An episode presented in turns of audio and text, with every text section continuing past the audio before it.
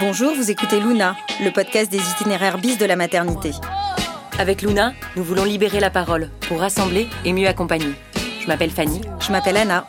Dans ce quatrième épisode, nous suivons le parcours d'un couple, Cénie et Victorien. Ils nous racontent leur quotidien de jeunes parents à l'hôpital. De longues semaines d'attente avant de découvrir que Timothée est atteint du syndrome Vacterl. Le syndrome Vacterl, c'est une maladie rare qui touche environ une personne sur 40 000. Vacterl, ça veut dire quoi? C'est un acronyme anglais pour indiquer une association de malformations. V pour anomalie vertébrale, A pour anal, C pour cardiaque, TE pour anomalie des voies respiratoires et digestives, R pour anomalie rénale, L pour anomalie des membres. On considère qu'il faut au moins 4 de ces malformations pour être porteur du syndrome. C'est le cas de Timothée. Merci encore une fois à toutes les personnes qui ont participé à la réalisation de cet épisode, et en particulier à Clarence, qui nous a renouvelé sa confiance en nous accompagnant. Si vous aussi vous avez envie de soutenir Luna et de participer à la réalisation d'un ou de plusieurs épisodes, n'hésitez pas à nous faire signe. Bonne écoute Bonne écoute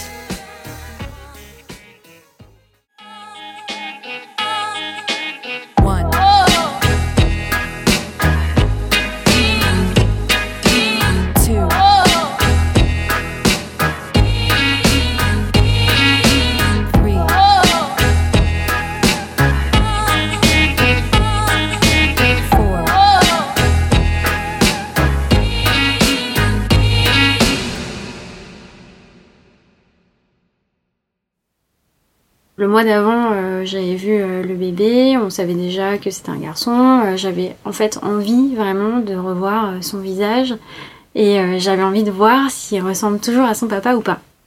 Voilà, donc jusque-là ça allait bien, effectivement, échographie du cinquième mois. Tout se passe bien jusqu'à moitié fin de l'examen où bah, le médecin qui en plus lui était assez blagueur, rigolait sur pas mal de sujets nous dit euh, par contre là il y a un souci, euh, je vois qu'un seul rein. C'est une blague. C'est une blague. Bah, lui il se ferme un peu et du coup il essaie de nous faire comprendre que non c'est pas c'est pas du tout une blague et que voilà c'est vraiment un vrai problème. Parfois j'entends euh, j'entendais plus ma mère dire bah pourvu qu'il soit en bonne santé, peu importe si c'est une fille ou un garçon, je trouvais que c'était un peu comment dire euh, vieux jeu quoi. Enfin de parler euh, de la bonne santé de l'enfant alors qu'en fait euh, moi je trouvais ça bien plus amusant de savoir le sexe de voir les images en 3D mais en fait à ce moment-là oui je me dis ouais effectivement bah pourvu qu'ils soient en bonne santé.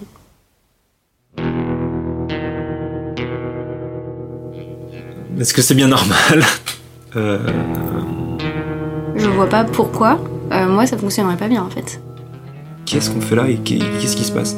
Est-ce qu'on peut le voir? Qu'est-ce qui se passe et qu'est-ce qui fait qu'on est là? Pourquoi est-ce que euh, on est ici, Timothée est ici?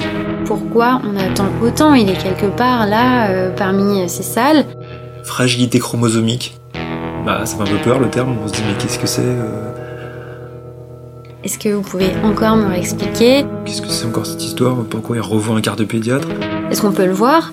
Est-ce qu'il est vivant? Est-ce qu'il est, euh, comment il est? Est-ce que c'est vraiment la fin? Parce que jusque là. Pourquoi, pourquoi ça m'est arrivé en fait?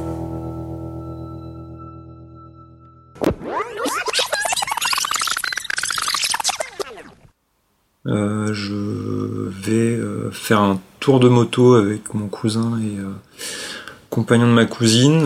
moi, je pars là plutôt serein. je la laisse le matin. Ouais, très bien, il n'y a aucun signe avant-coureur. Et euh, juste avant qu'on vraiment commence à faire, euh, à faire ce tour de moto, j'ai mon téléphone qui vibre dans ma poche. Je me dis tiens, donc euh, je reçois effectivement un appel de Cénie qui me dit bah, il y a un souci, je crois que j'ai perdu les os, il y a du liquide. je pense pas que ce soit trop grave, mais je vais quand même appeler la clinique. je, je, me dis bon ok rideau, euh, je vais rentrer. Voilà, moi je suis quelqu'un d'assez. Euh, les choses sont prévues dans ma tête, donc pour moi voilà, c'était euh, absolument pas prévu et c'était un vrai risque, un vrai problème parce que bah c'était ça allait engendrer en tout cas une, des vraies questions médicales dans les heures ou les jours qui allaient venir et voilà, je n'étais pas du tout préparé à ça donc. À ce stade, j'en suis à 7 mois et demi de grossesse.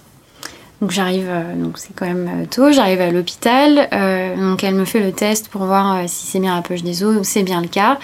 j'ai perdu les os et en fait on me garde à l'hôpital en me disant bah quand même là vous êtes à 35 semaines, c'est quand même un peu tôt, on va essayer de garder le bébé au maximum. on me dit que bah il y a des chances qu'on va tout faire pour qu'il reste dans le ventre et que c'est possible qu'il reste encore deux semaines, ce qui me paraît vraiment étonnant, sachant que ben moi, je sens bien que, bah, que mon ventre, il est quand même euh, plus tendu, il est mou. Euh, je me dis comment il peut vivre euh, dans mon ventre alors que j'ai plus d'eau. Enfin, bon.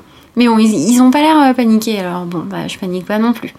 Un mois et demi avant, c'est pas prévu comme ça médicalement parlant, c'est qu'il y a un souci, il y a des risques, il y a du danger, il y a. voilà. On me dit, vous inquiétez pas, vous accoucherez pas du tout maintenant, enfin, on a vraiment le temps, on va se préparer, etc. Ok, euh, donc Victorien s'en va, euh, on se dit au revoir, à demain, euh, ok tu reviens vers 8-9 heures, tu penseras bien à me ramener ce pull, ramène quelques body au cas où, on sait jamais. J'ai une soirée là toute seule, je vais regarder un peu la télé, il y a les experts, très bien, regardons les experts et en fait très rapidement je n'arrive pas à regarder les experts parce qu'en fait j'ai mon ventre qui me fait hyper mal. En fait je crois que je m'auto-persuade. Et donc je reste là un peu euh, dans ma douleur et j'attends. La sage-femme arrive et elle me dit euh, Oh là là, mais euh, en fait le travail a commencé, il faut passer en salle d'accouchement. Donc bah, là je suis un peu choquée, enfin je crois que je, je, rigole mais un peu un rire nerveux.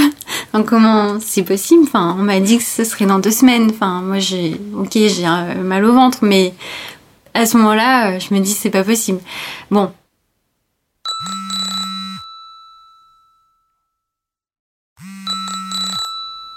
suis vraiment vraiment complètement endormi, je comprends pas, enfin j'ai besoin de quelques secondes pour comprendre, donc elle me dit voilà j'ai très très mal, je pense que là euh, la sage-femme m'a dit que ça va bientôt arriver, enfin que tu viennes assez vite. Donc là il y a tout, voilà, c'est un moment de, de peur, enfin de, il y a tout, je me dis, euh, je suis à la fois endormi, je suis réveillé par une sorte d'adrénaline et de stress qui monte. Euh, je sais pas trop par quoi commencer, donc je commence par m'habiller, je me dis mais qu'est-ce qu'il faut que je prenne?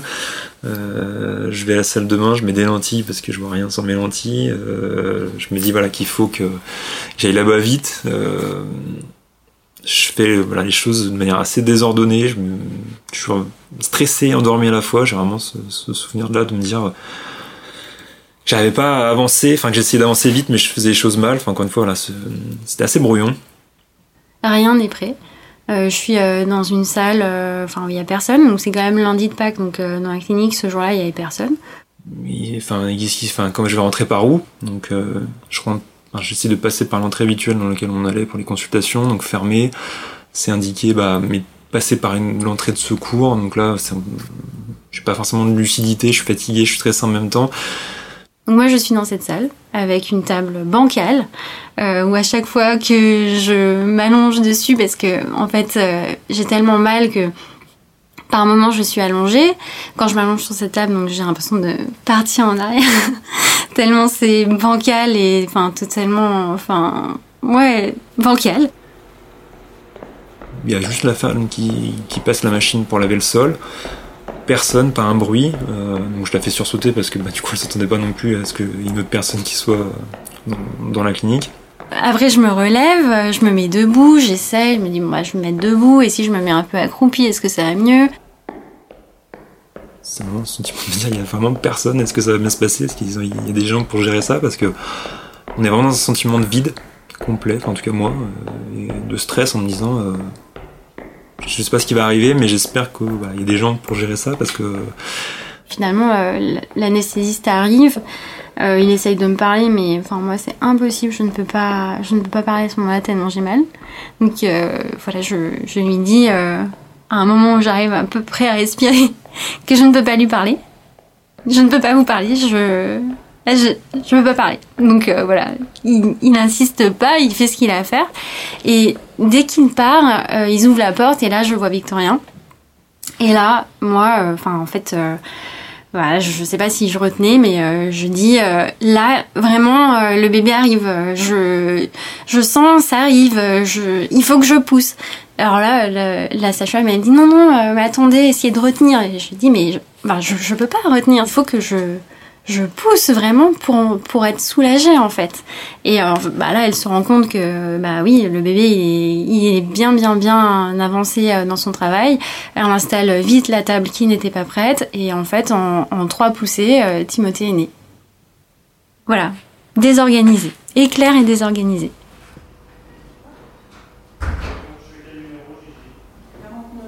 Moi, je m'attache au, au, seul point, encore une fois, de contrôle. Je me dis, bah, ce qui pleure, du coup, euh, oui, donc ça a l'air d'aller. Euh, le médecin vient voir, il a pas l'air d'être euh, inquiet, et du coup, bah, voilà, il examine rapidement.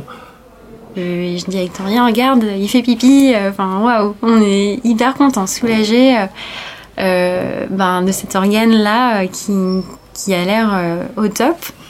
Parce qu'il y a quand même bah ça, est-ce que il y a le fait d'avoir que un rein, mais après c'est de savoir si ce rein-là fonctionne et s'il fonctionne bien. Alors, votre petit garçon va très bien. Il vient de faire pipi, ça veut dire que son rein fonctionne. Mais voilà, euh, il est né avec deux pouces. C'est une duplication du pouce. C'est pas très grave, c'est une chirurgie réparatrice. Ça s'opère au bout d'un an. Donc, euh, donc voilà, il n'y a, pas lieu de s'inquiéter. Me dis, ben mince, je me serais bien passé d'un deuxième euh, souci, on va dire. Euh, bon, bah effectivement, il me dit que c'est pas grave. Bon, il m'a dit que c'était pas grave pour l'un. Il me dit que c'est pas grave pour le pouce. Bon, ok, je vais le croire. Hein, c'est pas, pas grave. Bon, ok. Avançons comme ça.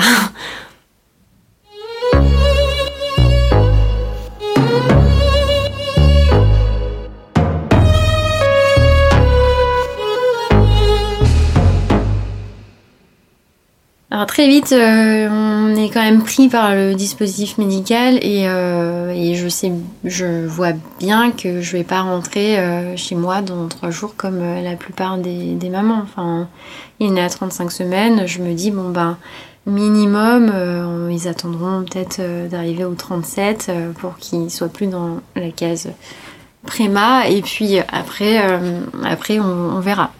Donc ouais, c'est un peu un peu difficile. On est un peu euh, désabusé euh, de voir cet enfant, de ne pas pouvoir le prendre, le toucher euh, et d'être un peu dans l'attente ben, qu'il aille mieux sans savoir quand ça arrive. Timothée est en néonate à la clinique, dans une bulle d'air. Enfin, je sais plus comment ils appellent ça exactement, mais on est obligé de lui mettre une bulle autour de la tête parce qu'il avait des soucis pour, pour respirer, que c'est des choses assez classiques dans les dans les cas de bébés prématurés, parce que avant, je crois, 46 semaines, les poumons sont pas complètement développés. C'est pas forcément un bon signe s'il n'arrive pas à respirer correctement. Il fait quelquefois ce qui ce qu'ils appellent pour la première fois des désaturations. Donc euh, pour nous c'était pas forcément clair, enfin, on voyait que c'était des indicateurs sur les scopes qui, qui bougeaient, où effectivement bah, le taux d'oxygène chute, euh, ils nous disent aussi qu'il fait de temps en temps des bradycardies, euh, donc c'est pareil, on n'a aucune idée de ce que c'est, euh, mais pour eux c'est normal, donc euh, c'est le cœur qui, les battements du cœur qui, qui chute. Alors pour moi, il n'y a rien d'alarmant. C'est normal, il est prématuré, ses poumons ne sont pas encore complètement développés. Ce qu'on va faire, c'est qu'on on va l'aider un peu avec de l'oxygène pendant quelques jours. Bon, Timothée a encore beaucoup désaturé. C'est pas forcément inquiétant, mais si ça continue, il va falloir le transférer dans un autre hôpital. Nous ici, on n'est pas assez équipés. Il y a deux sons de cloche, il y a un côté qui est positif, enfin qui est plutôt rassurant, que j'essaie de, de m'attacher, et un autre qui, qui met du doute, où je me dis, bah voilà, d'un côté, euh, cette personne-là, euh, elle, elle, a un avis qui est un petit peu moins, euh, moins positif là-dessus. Voilà, on va attendre ça, on va attendre demain. Et en fait, le soir, en retournant au service de néonat, je croise le, pédiatre euh, qui dans les couloirs qui me demande si on peut, euh, si on peut discuter. Donc euh, bon, là, je me dis, bah s'il veut pas discuter avec moi là dans le couloir et qu'il veut qu'on aille dans la chambre ou dans un bureau, c'est qu'il y a quelque chose qui va pas.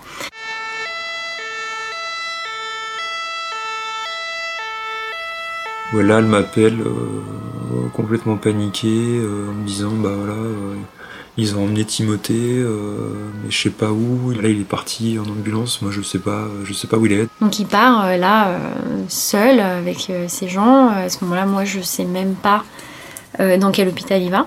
Oui, c'est ce bébé qui est dans une boîte géante avec son sac, parce qu'il a encore son sac à ce moment-là, et qui part avec trois personnes. Et voilà, c'est qui disparaissent. Vraiment, euh, de voir partir mon bébé, euh, d'autant plus que moi, je reste là, passer la nuit euh, dans, cette, dans ma clinique. Enfin, ouais, c'était vraiment affreux. Vraiment très très dur. Ça, c'était vraiment euh, la, première, la première étape, la première épreuve, vraiment de, de séparation réelle, physique, avec un enfant qui est quelque part sans savoir où. Donc là, bah voilà, c'est un moment de panique euh, très très fort parce que moi, voilà, d'une part, je suis tout seul, je peux rien faire, je sais, je sais rien, j'essaye de pas non plus euh, rajouter du stress au stress qu'elle elle peut avoir aussi, de lui demander trop de précision parce que euh, je pense qu'elle a aussi peu d'infos que ce qu'elle m'a donné. Et euh, mais je sais pas quoi je, je sais pas quoi faire à part attendre le lendemain et me dire que bah faut de toute façon passer la nuit euh, ce qui est euh, très compliqué. Je pense que j'ai pas dû dormir euh, une heure en me disant euh, bah j'ai qu'une seule hâte c'est que ce soit demain et qu'on me dise ce qui se passe où il est ce qu'il en est. On rentre dans cet hôpital là sans... on n'a pas de numéro de chambre on n'a pas de service on sait même pas à qui on doit s'adresser. On arrive comme étant euh, des visiteurs. Donc on attend, et là on attend vraiment très très longtemps. On attend euh, vraiment plus d'une heure, ce qui est ultra inquiétant pour nous à ce moment-là, parce qu'on se dit mais pourquoi on attend autant? Il est quelque part là, euh, parmi ces salles, et en fait on ne sait pas où.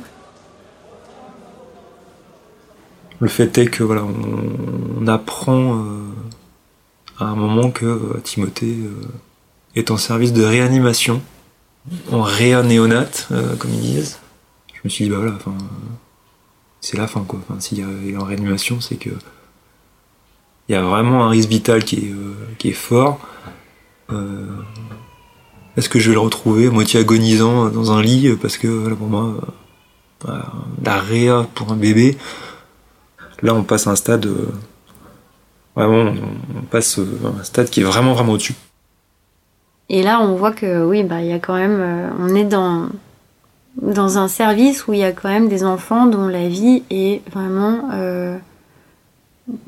le pronostic vital est engagé. Il y a des enfants qui ne peuvent pas respirer, c'est vraiment des moteurs qui respirent à leur place.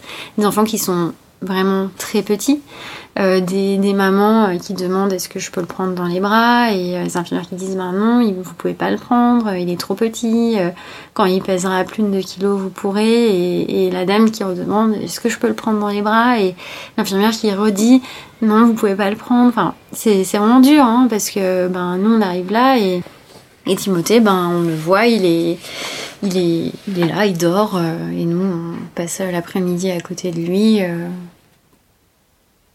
et c'est aussi à ce moment-là qu'on voit en fait euh, un peu un défilé de médecins, de spécialistes.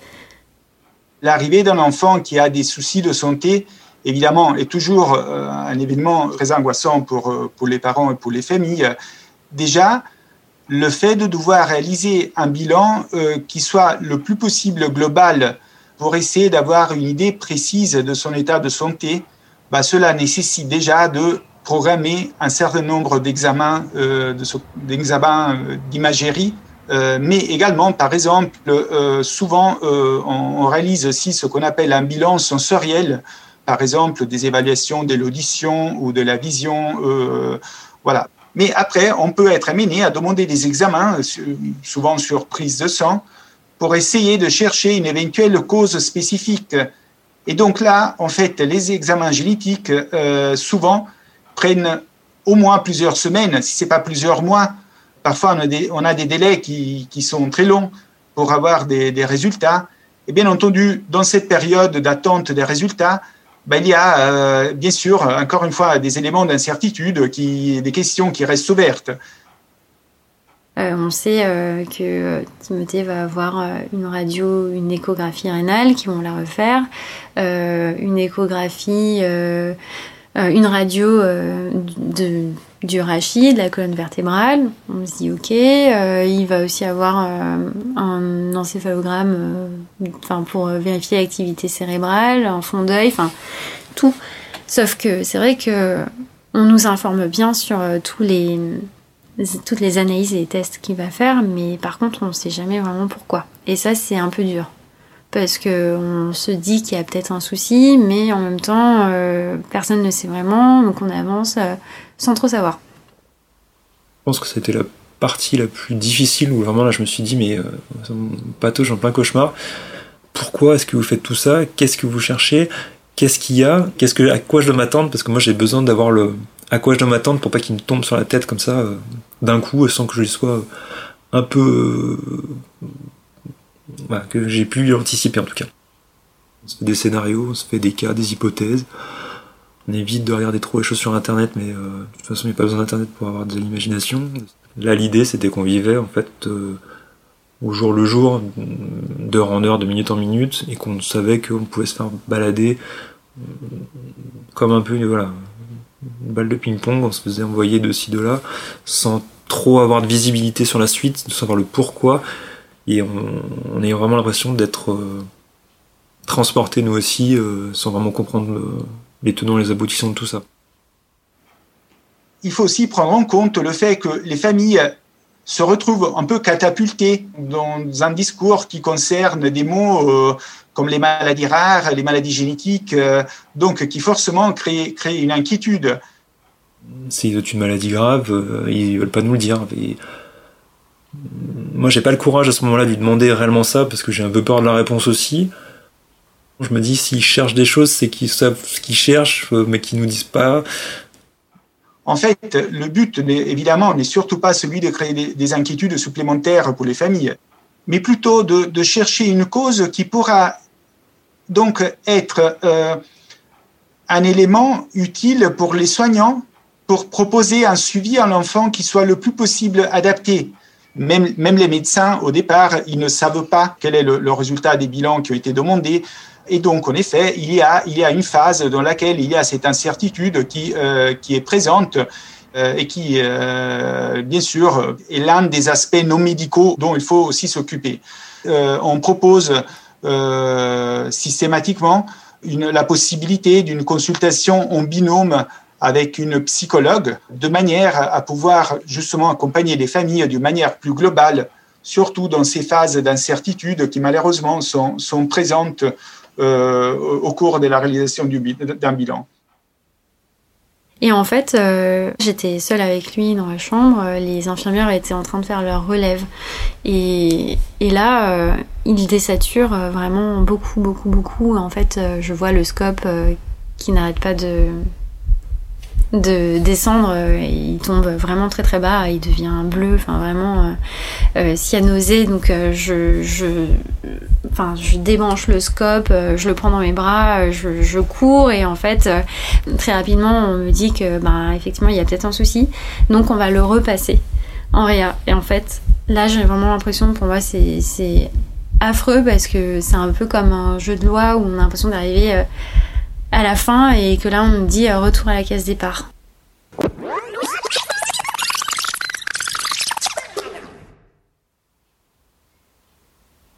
une pièce absolument glauque, dans mon souvenir, toute petite, 5 euh, mètres, enfin 3 mètres carrés, vraiment j'ai l'impression d'une pièce extrêmement petite, sans fenêtre, enfin un box vraiment, où on est quatre dans cette petite pièce, euh, où là le cardiopédiatre nous dit je vais vous expliquer comment fonctionne un cœur. Et à ce moment-là, je me dis, mais c'est. Je m'en fous, je explique-moi quel est le problème J'en ai rien à faire euh, de comment fonctionne un cœur normal. Dis-moi, est-ce que ça implique pour mon enfant?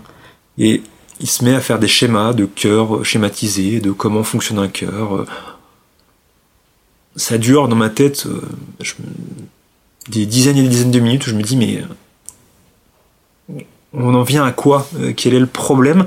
Parce que là, le dessin, moi je le comprends effectivement, il est très clair, merci, mais quel est le problème? Est-ce qu'il y a un autre problème en fait? Enfin, qu'on me dit pas. Est-ce que mon enfant en fait a un handicap lourd qui empêchera, mais peut-être euh, de faire du sport, euh, de marcher, euh, enfin de parler, vraiment qu'on me dise? En fin de schéma, il commence à nous dire, bah voilà, ça c'est un cœur normal et cette partie-là, euh, chez Timothée, elle fonctionne pas correctement pour X ou Y raison.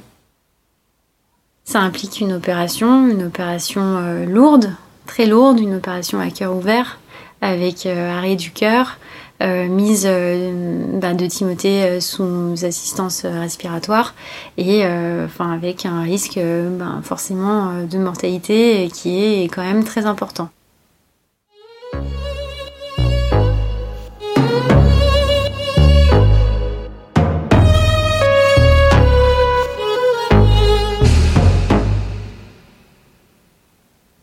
C'est un peu comme si euh, on se bloque en fait, on se ferme des émotions, on est dans l'action et il faut y aller en fait. Euh, là, j'ai pas le choix. Je dois accompagner mon bébé, je dois euh, faire mon maximum pour qu'il ait tous les éléments, enfin tout l'amour possible et toute la force pour qu'il puisse bah, survivre à cette opération. donc voilà, moi, mes émotions et mon ressenti à ce moment-là, je les étouffe complètement. C'est une sorte de mode de survie. On se dit, bah, on passe la journée, on verra ce qui se passe derrière. Voilà. C'est pas plus que ça. C'est euh, chaque jour après l'autre, avec aucune visibilité et euh, un sentiment de faire les choses parce qu'il faut les faire et rester en vie. C'est un peu ça.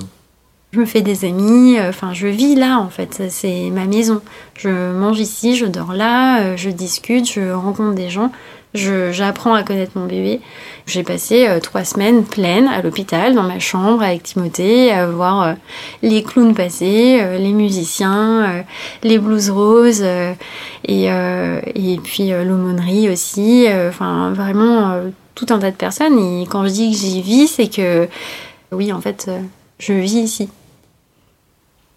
Moi, à côté de ça, je continue mon travail. Je suis sur un projet qui est euh, important pour moi et pour l'entreprise à l'époque dans laquelle je travaillais. Euh,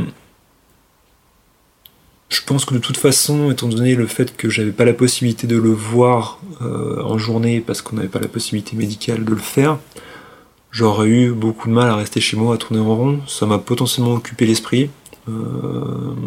j'ai pas vraiment ressenti le besoin d'en parler, d'en parler à d'autres. Bah, que ce soit des amis, de la famille, parce que je me dis de toute façon, ils ont aucune connaissance de ce que je vis. Ils vont me dire des choses que moi je serais capable de dire aussi dans leur cas pour essayer de faire du bien, mais sans savoir peut-être réellement ce, ce qu'il en est. Il n'y avait rien, je pense, dans mon, dans mon cas qui aurait pu, euh, dont j'avais réellement besoin.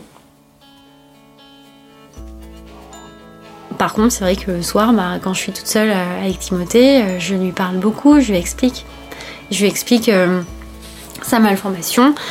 Et, je lui dis aussi un soir que, ben oui, peut-être que qu'il est venu dans ce monde pour vivre deux mois et pour que nous on puisse passer deux mois avec lui à fond et que peut-être euh, que peut-être il y aura pas de il y aura pas de suite que c'est possible qu'après cette opération on se revoit pas donc ouais ça c'est vrai que c'est c'est dur dire à son enfant euh, oui peut-être que en fait on est notre destin était peut-être de, de vivre ensemble pendant deux mois et, et de lui dire ben si c'est si c'est ça ben je j'étais contente de te rencontrer pendant ces deux mois. Et je t'en voudrais pas si c'est trop dur pour toi de rester. Donc, si tu dois partir, ben, sache que ce sera dur pour euh, papa et moi, mais euh, on t'en voudra pas. Et ça, c'était dur.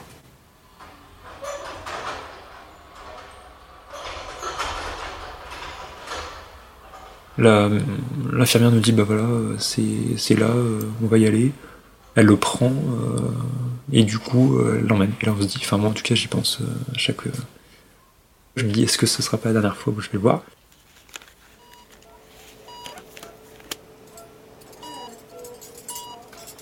On sait qu'on va vers une opération cardiaque qui est risquée, compliquée, qui peut engendrer de problématiques, euh, dont euh, voilà un décès potentiel. Hein, on va pas se voiler la face quand on signe, je pense, les papiers sur, sur l'opération, c'est clairement écrit noir sur blanc que ça fait partie des opérations les plus risquées. Parce qu'il y avait quand même un risque au moment où en fait on, la chirurgienne remet un peu en place les, les tuyaux, on va dire, euh, quand elle remet euh, tout le circuit en bon fonctionnement, euh, ça peut générer une pression artérielle qui est très forte et qui aurait potentiellement, et il y avait de grandes chances que ce soit le cas, rendu impossible le, fait de fermer le thorax après l'opération.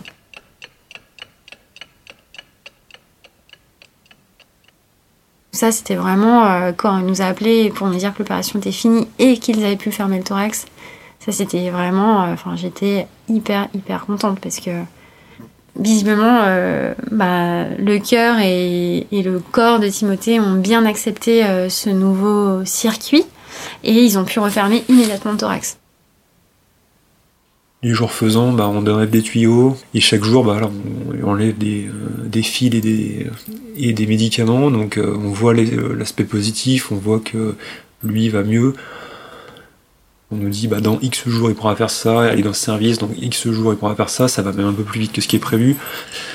Donc 7 jours après, euh, on nous dit euh, bah tout est ok, tous les signaux sont au vert, donc euh, bah, vous pouvez rentrer chez vous. On découvre un nouvel enfant, beaucoup plus éveillé, beaucoup plus joyeux, enfin qui commence vraiment à, découvrir euh, le monde comme un bébé.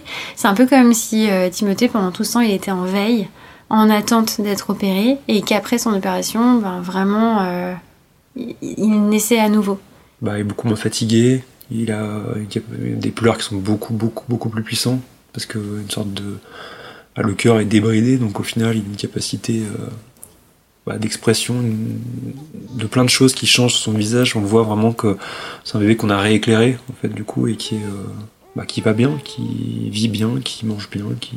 Euh, c'est vrai qu'en sortant de l'hôpital, euh, j'avais peut-être beaucoup d'attentes, l'impression d'avoir un peu pris ce rôle bah, d'infirmière plus que de maman finalement pour Timothée et j'étais épuisée Victoria aussi était très fatiguée et en plus ben, on doit apprendre à s'occuper d'un enfant qui finalement est, tout petit, qu'on peut pas prendre euh, de la même manière, on peut pas le soulever euh, par-dessous les bras euh, tant que son, sa cicatrice n'est pas bien refermée. Enfin, plein de petites choses qui, qui sont encore présentes et qui nous empêchent de pouvoir vivre finalement totalement normalement.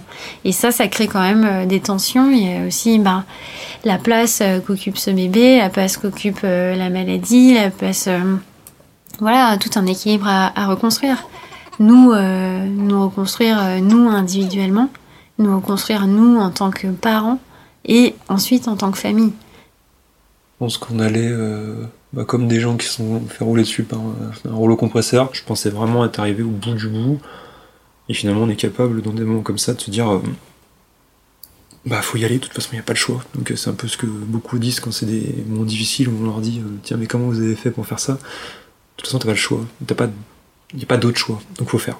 Donc, on fait. Timothée, on sait qu'il est né avec un syndrome Bacter. Donc le diagnostic a été posé plusieurs fois et moi c'est quelque chose qui me rassure parce qu'on sait que c'est un nom c'est des choses qui sont bien suivies, euh, sur lesquelles il n'y a pas forcément aujourd'hui d'inquiétude particulière à avoir. En tout cas, moi j'en ai plus ou pas. On n'en ressent jamais indemne. De toute façon, ce qui est arrivé, euh, ça marque et ça marquera. Enfin, ça nous a marqué, ça nous marquera toujours. Je pense que l'amour fait qu'on s'en sort. Hein. C'est un peu, euh, un peu bateau de dire ça, mais je pense que si, c'est clairement bah, la, force ben, de notre amour, euh, du fait qu'on veuille être ensemble, l'amour euh, qu'on a pour notre enfant qui, nous fait avancer, qui nous fait se relever, qui fait euh, qu'on a envie de, recommencer, de réapprendre. et, voilà, de, de rester ensemble. Aujourd'hui, Timothée, il va, il va super bien, il est superbe, vraiment. C'est un enfant très jovial, il rigole tout le temps. Euh, vraiment, c'est notre rayon de soleil. Euh, Timothée il est très épanoui, il vit très bien, il est en crèche avec deux enfants. Euh, je pense que pour beaucoup de gens qui ne connaissent pas ses problématiques passées, c'est un enfant. Euh, voilà. Tout ce qui est de plus normal. Un an après, je pense que la boucle est bouclée, ou en tout cas elle est en voie d'être bouclée. Et maintenant, je pense qu'on est euh, sur une bonne lancée et que les choses vont aller bien. Enfin, je, en tout cas, ouais, vraiment, je pense que les choses iront bien. J'en ai le, la conviction, le sentiment euh, profond. Euh, je pense que ça ira.